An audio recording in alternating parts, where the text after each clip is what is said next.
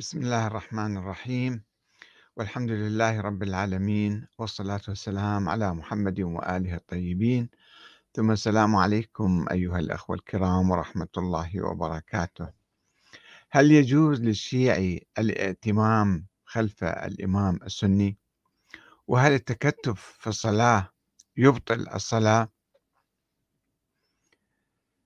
آه، في الحقيقة آه، هذا موضوع شكلي ويتعلق بالهيئة وب يعني آه، أمس أيضا تحدثنا عن موضوع غروب الشمس. غروب الغروب يعني هل الصلاة والإفطار بمجرد سقوط قرص الشمس وراء الأفق أم يجب الانتظار؟ لمدة عشر دقائق ربع ساعة حتى تغيب الحمرة المشرقية. آه، قلنا في ذلك الحديث يوم أمس بأن آه، عوامل الاختلاف بين المسلمين آه، هناك عوامل رئيسية وجوهرية وهناك عوامل سطحية وقشرية وبسيطة وجزئية.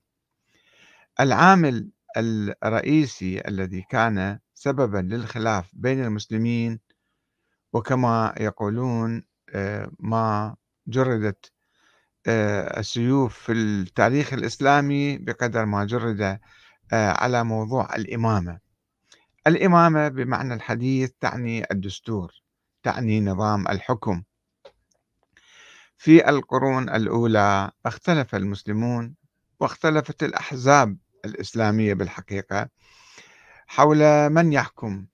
القرشيون الأمويون أم الهاشميون أم آه، بين بين الهاشميين العباسيون أو العلويون الزيدية أم الجعفرية الفاطميون الإسماعيليون أم الموسويون وهكذا.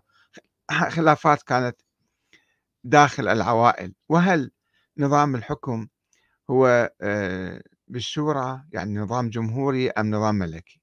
وأساسا هل الإسلام تحدث عن نظام حكم ودستور وطريقة حكم أم لا؟ هذا سؤال جدا مهم. وإنما ترك ذلك يعني لم يتحدث الإسلام عن الدستور وعن نظام الحكم وترك ذلك للمسلمين في كل زمان ومكان هم يختارون نظامهم اللي يشوفوه صالح لهم. هذا هو الخلاف الرئيسي الذي كان بين المسلمين وفي نظري كان يشكل 90% من أسباب الاختلاف بين المسلمين. وقلت يوم أمس أيضا وفي محاضرات سابقة أن المسلمين تجاوزوا هذا الخلاف اليوم بصورة عامة بصورة عامة وليس بصورة مطلقة.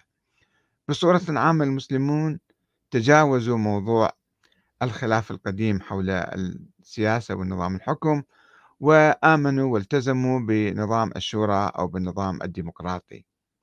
مع اختلاف بالتفاصيل الجزئية في هذا النظام.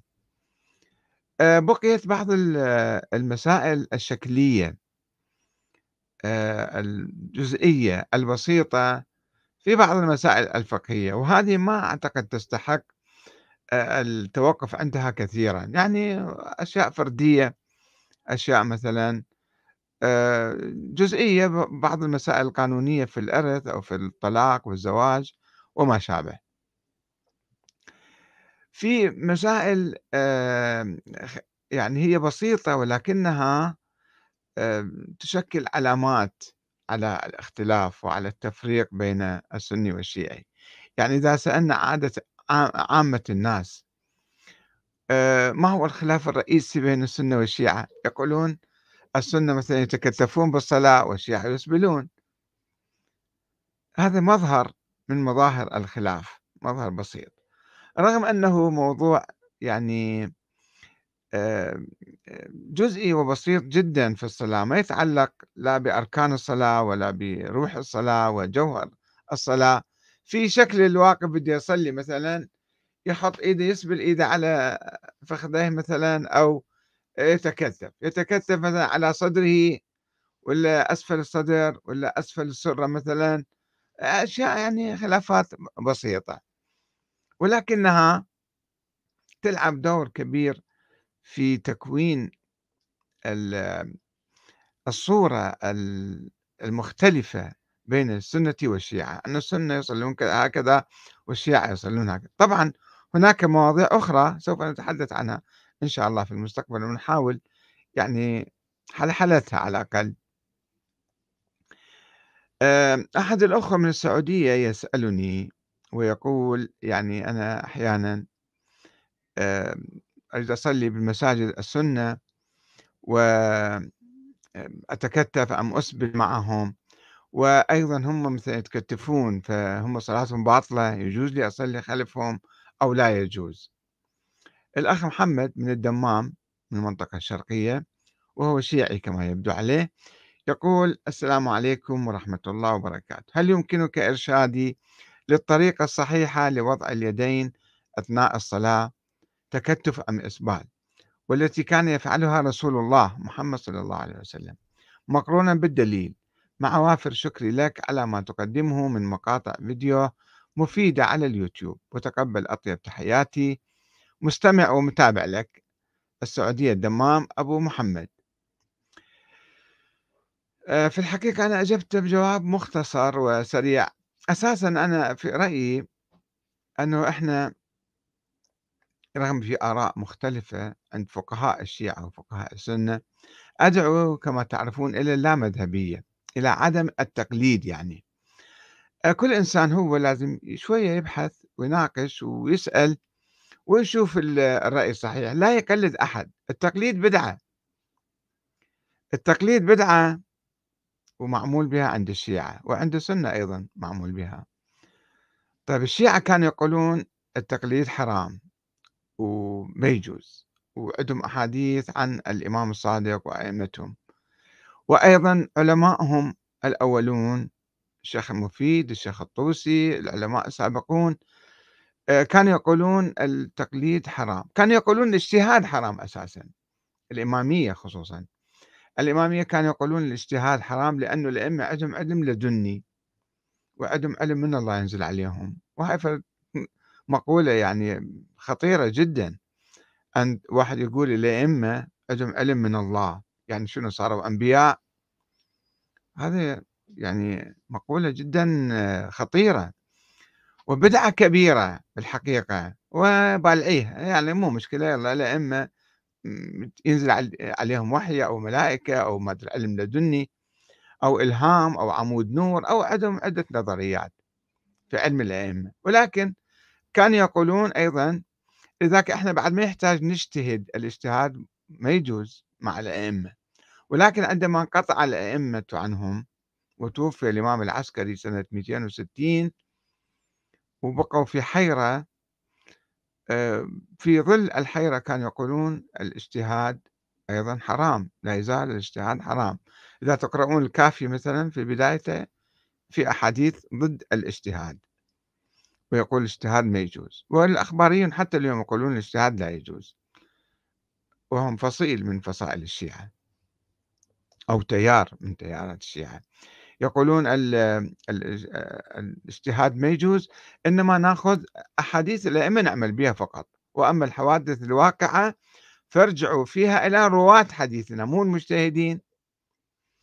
ولكن الشيعة الإمامية الاثنى عشرية عندما تكونت الفرقة الاثنى عشرية في القرن الرابع الهجري شافوا أنه بحاجة أنه ما عندهم أجوبة كافية لكثير من المسائل حتى الأحاديث الواردة عن أئمة أهل البيت ما تكفي. فقالوا بضرورة فتح باب الاجتهاد. الشيخ الطوسي مثلا كتب أول كتاب اسمه المبسوط في الفقه واجتهد في مسائل كثيرة. ولكنه في نفس الوقت كان يقول لا يجوز التقليد إنما على كل إنسان أن يجتهد. هذا كلام لطيف. بس يقول أيضا هناك إشكال أنه كثير من الناس يقولون لا نستطيع الاجتهاد مو متفرغين حتى نروح نجتهد. كان يقول لهم اسمعوا آه، اسألوا عن الدليل لا تقلدوا هكذا تقليد الأعمى. اسألوا عن الدليل وإذا شفتوا في مسألة فيها آراء متعددة فحاولوا أن تستمعوا للآراء المختلفة وتختاروا الرأي الصحيح يعني آه، التقليد لا يجوز. الآن علماء يقولوا لك التكتف حرام التكتف يبطل الصلاة التكتف بدعة هذه آراء علماء. يمكن واحد يبحث فيها ويشوف ويتأكد. يقولون عندنا أحاديث من الإمام الصادق. عندنا أحاديث من أئمة. هذا أيضا موضوع رئيسي بالحقيقة بالبحث. أنه كلام الأئمة كلام الإمام الصادق كلام الإمام الباكر هل هو حجة من الله؟ يعني هذا أول أول كلام. يعني واحد لما يريد يجتهد أو يريد يبحث سواء كان مجتهد مرجع يعني كبير أو إنسان عادي آه، يعني أول شيء يبحث أنه هذا الكلام هذه الرواية حتى لو صحت الرواية. لو صحت الرواية أنه الإمام باكر الإمام الصادق هل هم أنبياء؟ لا أكيد مو أنبياء بعكس الغلاة الذين كانوا يقولون هل ينزل عليهم وحي؟ لا أكيد ما ينزل عليهم وحي. هل هم مثلا ينزل عليهم ملائكة؟ لا ما تنزل عليهم ملائكة. طيب هل أمر الله أو رسوله بالاتباع واستماع؟ آه، قول الإمام باكر الصادق لا أيضا ما عندنا أي حديث حول ذلك. وإنما هم كانوا يقولون إحنا رواة أحاديث. طيب رواة أحاديث إحنا نشوف الروايات يعني إلى أن تصل هي رواية إلى رسول الله أو رأي يقول الإمام. فهنا أيضا يعني أنا أقول الاجتهاد حتى في الحوزة أنا أدعو المراجع الذين لا يجتهدون في هذه النقطة أو في هذه المرحلة في هاي في هذا الأساس. السيد الخوئي السيستاني الشيرازي كل المراجع يجتهدون بالفقه بالأصول بالرجال مثلا ولكن لا يجتهدون في عقيدتهم. في نظرية الإمامة الاثنى عشرية. يقلدون الشيخ المفيد يقلدون الشيخ الصدوق. وهذا ما يجوز وهي بدعة. وأساسا الآن التقليد الموجود هو أيضا بدعة. أن تعالوا بدعة حادثة حتى عند الإمامية كما قلت لكم.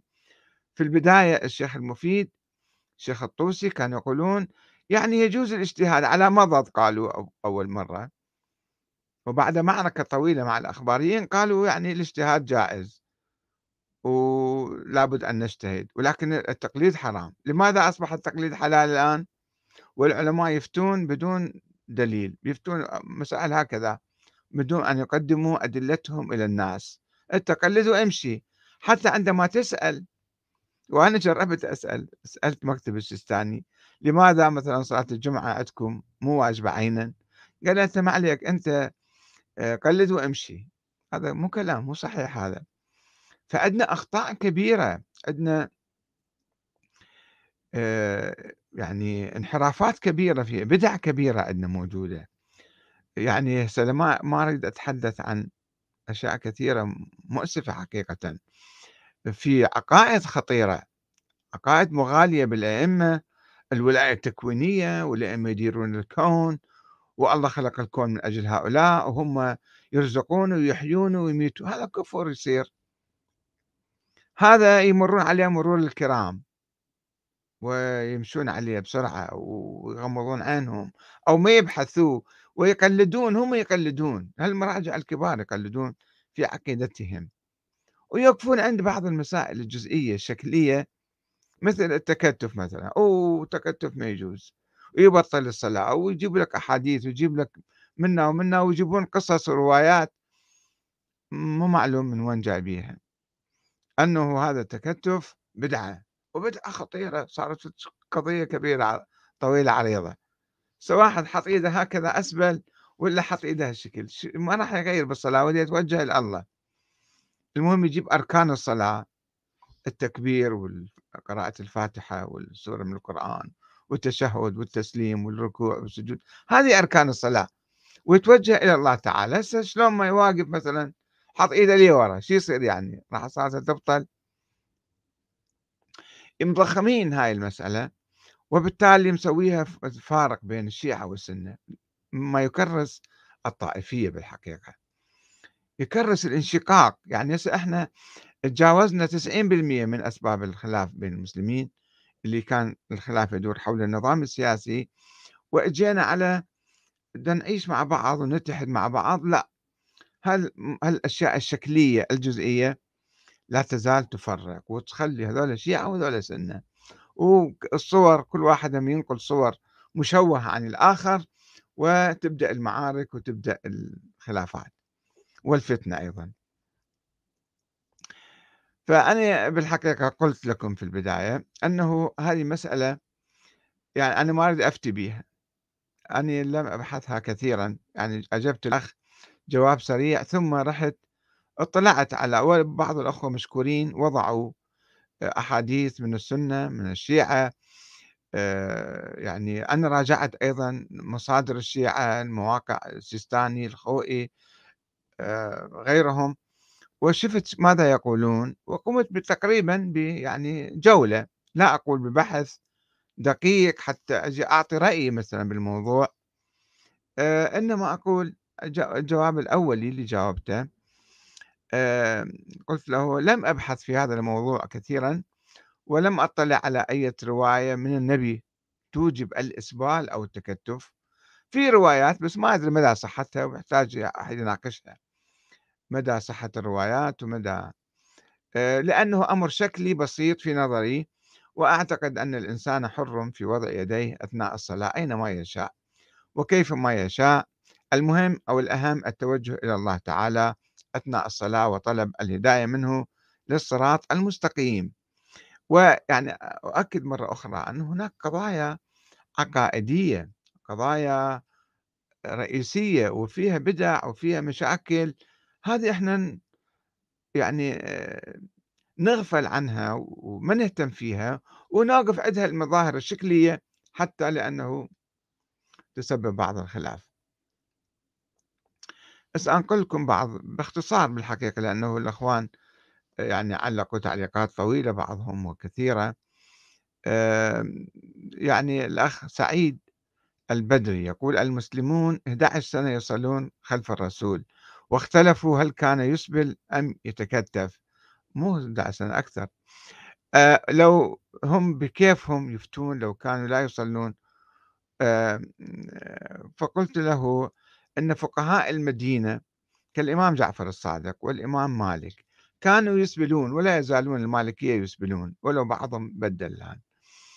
ويقولون بالإسبال وليس التكتف. مما يدل على أن الفقهاء الذين قالوا بالتكتف استحسنوا هذا بعد ذلك ولا مشكلة كبيرة في الأمر. الشيعة طبعا يقولون كما شفت في موقع السيستاني وموقع الخوئي روايات عن جواهر الكلام عن صاحب الجواهر وعن غيره أنه آه، لما إجوا أسارى أسارى الفرس المجوس يعني إلى المدينة وقفوا أمام عمر بن الخطاب وتكتفوا احتراما. فقال لهم أنتم ليش متكتفين؟ قالوا احتراما لك. قال إذا الله أولى بالاحترام فبالعبادة إحنا ما نتكتف ونصلي. وطبعا في بعض الأخوة استشهدوا أن في تماثيل قديمة من الأسرى المواقفين أيضا أمام الملوك أو أمام آه، الحكام وهم متكتفين احتراما. فيقولون الشيعة يقولون أن أخذوا هاي العادة من المجوس من الأسرى ومشت وبعدين صارت آه، أمر بها الخليفة عمر بن الخطاب وصارت عادة وسووا روايات هكذا يتهمون السنة يعني.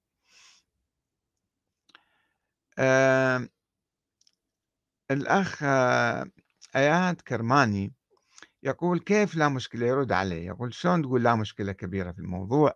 في ذلك التكتف التكتف عادة عادة عبودية آه، مثل الأصنام وهذه بدعة وكل بدعة ضلالة وكل ضلالة في النار.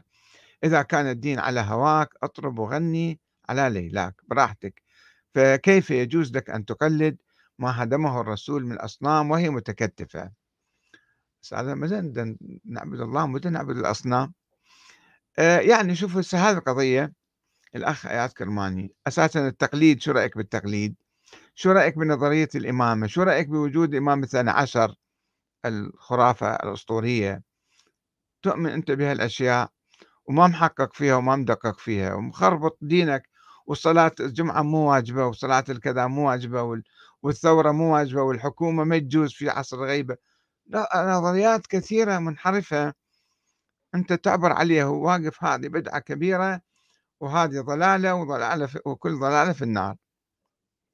يعني هي شنو واحد يعني مو على الوجوب واحد حط إيده هكذا ليش؟ ولا على الاستحباب افترض واحد وقف هكذا افترض النبي ما قايل وواحد راد يوقف الشكل يحط إيده عليه شو يصير يعني؟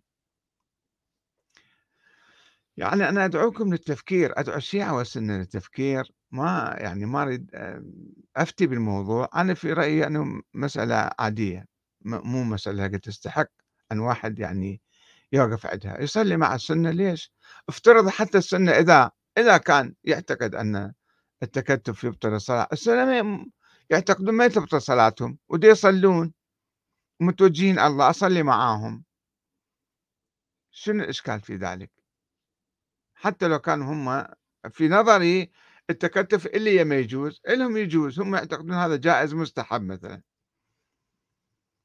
يجاوب الأخ أحمد الجنابي يقول الحج لمكة أيضا عادة وثنية جاهلية. كان كان في الجاهلية وكذلك الطوافان حول الكعبة وغيرها الكثير. فإذا كل شيء يعني صار من الجاهلية هذا صار حرام أو من المجوس صار حرام مثلا. آه، عباس يوسف يقول أخي العزيز يخاطب آيات كرماني إذا تصفي نيتك وتتوجه لله تعالى كل شيء يهون مع التحابب لله سبحانه. حبيب قاسم يقول يجهد الناس للبحث في ميكانيكية الأمور وليس في روحيتها. المهم في روح الصلاة صلي توجه لله واطلب من الله أن يهديك إلى الصراط المستقيم. وشوف حالك أنت ماشي على الصراط المستقيم ولا لا. يوميا الإنسان لازم يراجع أفكاره وعاداته وسلوكه وأقواله. ويشوف هو ماشي على الصراط المستقيم. ليش نحن دائما نطلب في الصلاة؟ اهدنا الصراط المستقيم. يعني هذا شيء يوميا نحتاجه. مشعل محمد. آه، يقول عند الشيعة أيضا نجيب كتاب عن صحيفة الإمام الرضا تحقيق محمد هاد مهدي نجف المؤتمر العالمي أو كذا ما أشوف زين عليه. أنه المؤتمر العالمي حول الإمام الرضا ناشرين هذا الكتاب من إيران طبعا. ويذكر فيه يجيب لقطة من عنده أنه النبي في تشييع شهداء أحد فوضع يده اليمنى على اليسرى. 1891 حديث رقم كذا. وبإسناد يقول رأيت النبي كبر على عمه حمزة خمسة تكبيرات وكبر على الشهداء بعد خمس تكبيرات. فيقول النبي وضع إيده على يعني هذا حديث أيضا. يعني أحاديث موجودة. بس واحد يبحث في المصادر الشيعية ويحقق فيها ويدقق فيها ويحاول يتأكد. فيصل محمود الفراجي يقول قال تعالى وكلا علم صلاته وتسبيحه. المهم النية لله والشكل والوضع ليدين الوضع لليدين متروك لشخص هو حر. آه، كل المخلوقات تصلي وتسبح لله من دواب وأشجار ولكن لا نفقه وضعية صلاته آه،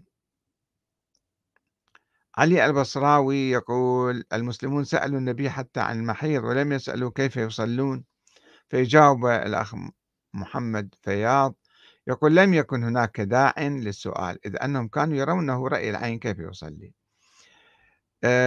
يقول إذا لماذا اختلفوا؟ علي البصراوي. وأيضا يقول مع هذا ممكن أكو روايات توضح شكل الصلاة. هواي أشياء يختلفون فيها المسلمون. آه، ومحمد فياض يقول موضوع آخر كان هذا. فائق العبيدي ينقل يقول قال رسول الله صلى الله عليه وآله إنا معشر الأنبياء أمرنا أن نعجل إفطارنا ونؤخر سحورنا ونضع أيماننا على شمائلنا في الصلاة. الراوي عبد الله بن عباس وعبد الله بن عمر. عن المحدث الألباني في صحيح الجامع الصفحة والرقم 22886 ويعلق الألباني يقول هذا الحديث صحيح. شلون كيف لم تجد رواية؟ يعني أنا ما كنت باحث كثيرا وكل إنسان يعني أنا ما أشوف كانت أهمية كثيرة حتى أبحث بهذا الموضوع. آه، وإذا واحد يحب هو يتوسع ويبحث هذا حر. وأنا أنقل كل الآراء اللي الأخوة طرحوها.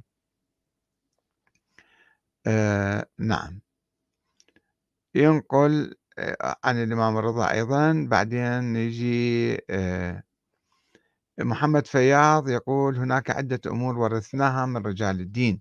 لا نعرف مدى دقتها. مثلا يتفق علماء الشيعة أن الدم نجس. فهل هو نجس فعلا؟ هل المني نجس؟ أيضا في خلاف بين الشيعة والسنة. هل الاستمناء حرام فعلا؟ في كتاب الله عند الإجابة حول المحيض أمرنا الله بتجنب النساء ليس إلا. فكيف حكموا أن الصلاة لا تجب وأن الصيام لا يجب؟ هذا في الحقيقة موضوع آخر صار. الصلاة ما تجب أو الصيام ما يجب لأنه آه آه الطهارة شرط في الصلاة وفي العبادة في الصلاة والصوم. والمرأة الحائض يعني ما تكون طاهرة فما تقدر تصلي والصوم متحري القصد العبادي. يقول خوش دين كل من بكيفه. واحد يسوي أذان ويفرض على النبي واحد يرفع الثاني يكبس لا عادي. مصطفى العاني العراقي يقول وأما خلافهم في محل وضع اليدين في الصلاة في القيام الذي قبل الركوع فقد لخصه الإمام النووي رحمه الله تعالى في شرح مسلم فقال روايات عديدة يخلي إيده على صدره ولا تحت فوق السرة ولا تحت السرة فيجيب آراء آه، وعن مالك رحمه الله استحباب الوضع في النفل والإرسال في الفرض. إذا صلاة لا يسبل يعني هذا رأي مالك. وهو الذي رجحه البصريون من أصحابه وحجة الجمهور في استحباب وضع اليمين, اليمين على الشمال. حديث وائل المذكور هنا وحديث أبي حازم عن سهل بن سعد رضي الله عنه قال كان الناس يؤمرون أن يضع الرجل اليد اليمنى على ذراعيه في الصلاة. قال أبو حازم ولا أعلمه إلا أن ينمى ذلك إلى النبي. رواه البخاري. الشيعة يقولون هذا سهل بن سعد. ما قال النبي كان يأمرنا قال الناس كانوا يؤمرون معناته أنه في زمن عمر أمروا وليس النبي أمر بذلك. هكذا يرد الشيعة على هذا الحديث. في صفحتي إذا واحد يحب يطلع أكثر الصفحة طويلة يعني مقالة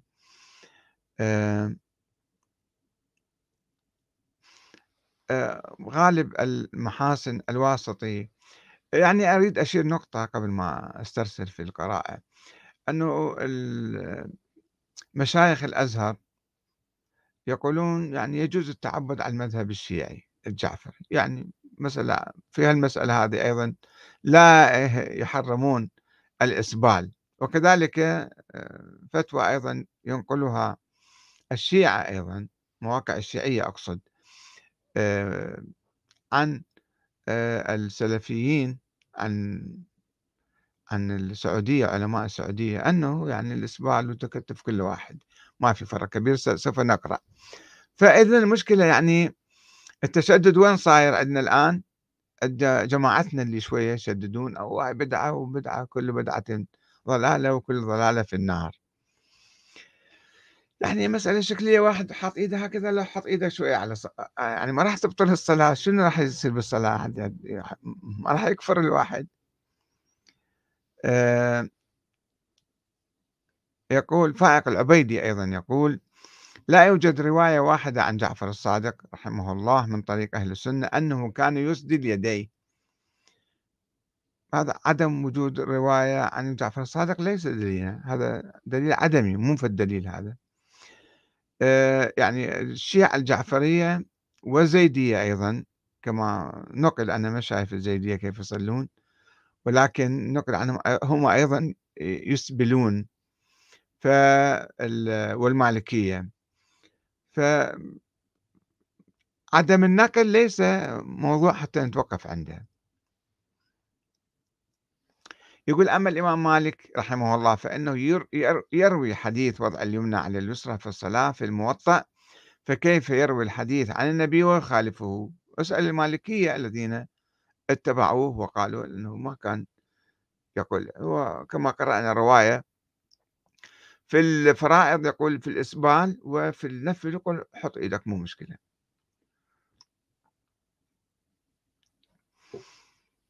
يعني ربما رواية ما رواها بس مو ملتزم فيها كثير وهو في الموطأ أول شيء كتب عشرة آلاف رواية ثم كل سنة كان ينخل هذا الموطأ إلى أن صف على 500 رواية أو أقل أو أكثر شوية. آه هي رواية البخاري عن سهل بن سعد كان الناس يؤمرون أن يضع الرجل مو مو واضحة الرواية فما يمكن يعني التمسك فيها. آه والأحاديث الأخرى يعني على الاستحباب على الإباحة يعني في بعض القضايا إحنا هي مباحة سويناها مستحبات وعندنا واجبات سويناها مباحات. مشكلة في انقلاب في الدين يعني. في عندنا مسائل كثيرة رأسا على عقب مشقلبين الدين ونتوقف عند هاي المسائل الشكلية ونسويها منها قضية كبرى لأن هي قضية علامة بارزة وتسبب التفرقة. هسه إذا واحد راح صلى مع الشيعة ولا صلى مع السنة أسبل أو تكتف ما راح صلاته تخرب يعني. يعني أبحاث طويلة مشكورة مشكورين الأخوان اللي حطوها. سعدون المشكوري يقول سألت لجنة الإرشاد في السعودية أثناء العمرة عن هذا الموضوع فكان جوابهم كالآتي يحاج أينما آه، تكون يديك؟ لا يهم. المهم تكون صلاتك خالصة لوجه الله تعالى. وهذا أيضا آه، نقلها مركز الأبحاث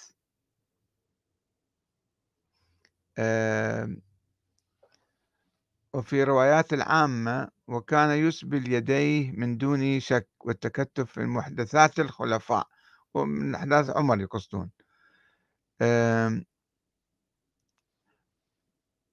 بس أقرأ لكم هذا الحديث.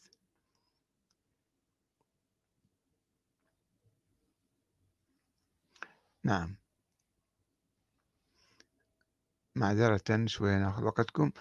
آه، آه، فتوى اللجنة الدائمة للبحوث العلمية والإفتاء رقم 893 تقول إذا تقرر أن السنة يعني المستحب يعني السنة هي وضع اليد اليمنى على اليسرى فإذا صلى شخص وهو مرسل يديه فصلاته صحيحة لأن وضع اليمنى على اليسرى ليس من أركان الصلاة ولا من شرائطها ولا من واجباتها. وأما اقتداء من يضع يده اليمنى على اليسرى بمن يرسل يديه فصحيح أيضا. الجزء 6 صفحة 366 هذا أيضا فتوى. إحنا نحتاج شوية من مشايخنا الكرام في الحوزة اللي شوية عملية الاجتهاد في الحقيقة صايرة جامدة أو معقدة أو أو يعني أنا أتحدث عن النجف الآن. يعني كبار المشايخ في قضايا كثيرة يعني اجتهادهم فيه مشكل يعني صاير آه، مثلا آه، فتوى مشهورة من سيد الخوئي إلى الشيخ الأيرواني إلى الشيخ فياض إلى الشيخ ما أدري منه آه، المشايخ الكبار يسمون نفسهم مراجع أو يردون يصيروا مراجع. يفتون بأن أموال الدولة هاي أموال مجهولة المالك وأنت إذا حصلت أخمط كيفك مثل ما تريد. أو أنه الراتب اللي يعطوك إياه أشياء فتاوى يعني فعلا فيها فيها مشكلة يعني في ما أعرف التفكير. الراتب اللي يعطوك إياه يبعث لك إياه للبنك مثلا في حسابك وهذا مو ملكك صار هذا مجهول المالك. أنت تتصرف فيه تدخل تبيع تشتري آه، تحول أنت تحت يدك المال في حسابك. وأنت من التليفون من بيتك يعني تتصرف بالأموال اللي عندك في البنك. يقول لك لا هذا مو تحت يدك. إلا تقبض الفلوس بيديك كما كانوا قديم مثلا مقبوضة. أن تقبض الفلوس بيديك يلا تصير هاي أموالك فعليها خمس أو عليها زكاة أو عليها كذا.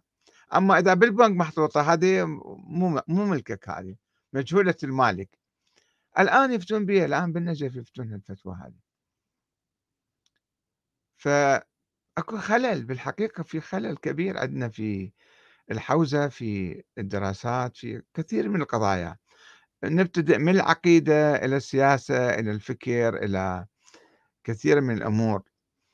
إلى تقليد الأعمال اللي مسويه هذا واجب وإذا ما قلدت صلاتك باطلة وأعمالك كلها باطلة. وما ما نتحدث عن أشياء بدع وسلبيات أخرى وأشياء عجيبة غريبة مع الأسف الشديد آه، يعني نحتاج شوية نتحرر من الأشياء هذه. أنقل لكم مركز الأبحاث العقائدية يعني ماذا يقول أيضا؟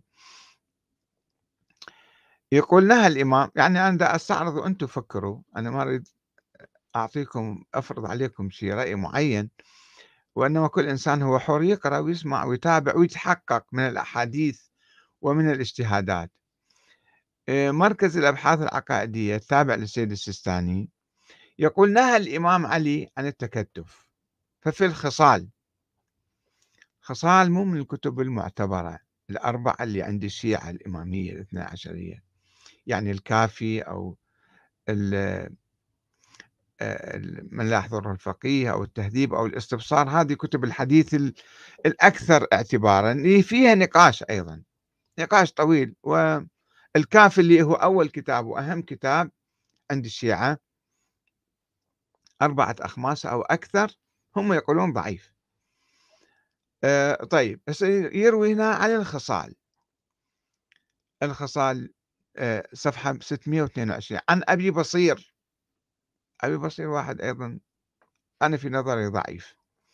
ومحمد بن مسلم عن الصادق عن آبائه عليهم السلام قال أمير المؤمنين لا يجمع المؤمن يديه في صلاته وهو قائم بين يدي الله يتشبه بذلك بأهل الكفر يعني المجوس يقول الإمام علي نهى. وقد نهى عن ذلك الإمام أبو جعفر الباكر حيث قال لا تكفر يعني لا تحط إيدك على إيدك أثناء الصلاة التكفير بهالمعنى. إنما يصنع ذلك المجوس. الروايات المذكورة في كتب الشيعة بأن هذا كان من فعل المجوس. وأهل الكتاب في رواية يقول الكافي جزء 3 صفحة 299 ينقل عنه. الوسائل أيضا اللي إجا بعدين هذا قريب يعني نقل الأحاديث كلها. ودعائم الإسلام والمستدرك هذا كتب متأخرة نتكلم عن الكتاب القديم. الإسبال عندنا في الصلاة واجب. هذا مكتب السيستاني يقول مركز الأبحاث العقائدية للسيستاني. الإسبال عندنا في الصلاة واجب لورود مجموعة من الروايات عن أهل البيت. عليهم السلام. ماذا يتكلم عن رسول الله يقول أهل البيت. هذا نقطة مهمة يجب أن نتوقف عندها. آه، يعني لماذا يجب أن نقلد هؤلاء أو نقلد هؤلاء؟ إحنا نشوف النبي شنو كان. نتأكد النبي هل منع هل نهى وقال إذا واحد كثف صلاته باطلة هل قال النبي ذلك؟ لم يقل ذلك. هل قال عليكم أن تسبلوا مثلا. كان عادي مسبلين مثلا حتى لو أخذنا عمل أهل المدينة أنه كانوا يسبلون عادي يسبلون. بس إذا أجى واحد يتكتف ما راح يعني يكفر بصلاته. فالشيء يعني مباح أو شيء يعني يعني وقد نهى عن ذلك الإمام آه، ينقل أيضا الإسبال عندنا واجب لورود مجموعة من الروايات عن أهل البيت. وأما بالنسبة للتكتف بالصلاة أو ما يسمى التكفير فالظاهر أن عمر بن الخطاب هو الذي أحدثه كما جاء في جواهر الكلام. جواهر الكلام القرن التاسع عشر هذا. حكي عن عمر ما يجيب مصدر ولا يجيب كذا. يعني روايات متداولة هكذا بصورة يعني غير دقيقة وغير محققة. الخوئي أيضا في راجعة موقع الخوئي يقول واحد يسأل هل كان النبي يصلي ويسجد على التربة في صلاته وكان يسبل يديه الطاهرة؟ الجواب نعم كان النبي صلى الله عليه وآله وسلم يصلي على الأرض ويسجد على التراب وإذا صلى على الفراش كان له خمرة يسجد عليها والخمر قطعة صغيرة من حصير. ورد ذلك في روايات العامة أيضا وكان يسبل يديه من دون شك والتكتف من محدثات الخلفاء. ويقال أن الخليفة الثاني يقال. شوفوا حتى الخوئي كله يقول ويقال وقيل ويقال. أعجبه ما رآه من تكتف الأعاجم أمامه فجعله في الصلاة. ومهما كان فسنة النبي هي ما يحكيه لنا ذريته الطاهرة وأهل بيته المعصومون عليهم السلام. وهذا أول حديث يعني هذا آه، الموضوع الذي لم يبحثه السيد الخوئي ولا معظم المراجع. لم يبحثوا موضوع الإمامة وحجية أقوال الأئمة. وبالتالي آه، هذه كانوا يردون يسوون خلاف دائما. يعني روايات أنه الخلاف في مخالفتهم. يعني حتى لو كان عندهم أدلة وبراهين يسوون حتى يتكتلون ويصيرون مميزين عن غيرهم. والله أعلم يعني فقط استعرضت الأقوال وقلت لكم يعني رأي أولي عندي أنا مسألة بسيطة هذه لازم نتوقف عندها ونشق صفوف المسلمين الله يأمرنا بالتوحد. آيات عديدة بالقرآن الكريم وأن هذه أمتكم أمة واحدة وأن ربكم فاعبدون وربكم فاتقون. واعتصموا بحبل الله جميعا ولا تفرقوا. وإحنا متفرقين على المسائل الجزئية البسيطة وناسين الخلافات الكبيرة اللي يجب أن نحلها. الخلاف السياسي الدستوري هذا شيء مهم في حياتنا المدنية في حياتنا الدنيوية. لازم إحنا نتفق على نظام عادل يساوي بين الناس ويعطي الحرية للجميع. هذا في في المسائل الدنيوية. في المسائل العقدية اللي هي بها بها جنة ونار واحد لما يعتقد يشرك بالله تعالى أن الله لا يغفر أن يشرك به. آه، يعتقد نظريات مثلا أسطورية خرافية هي أيضا تفرق المسلمين. هذه مسائل مهمة يجب أن نتوقف عندها ونحاول إعادة النظر فيها دراستها من جديد. نجتهد فيها لا نقلد أحدا فيها لا من علماء ولا من الجهلاء الذين يدعون العلم. والسلام عليكم ورحمة الله وبركاته.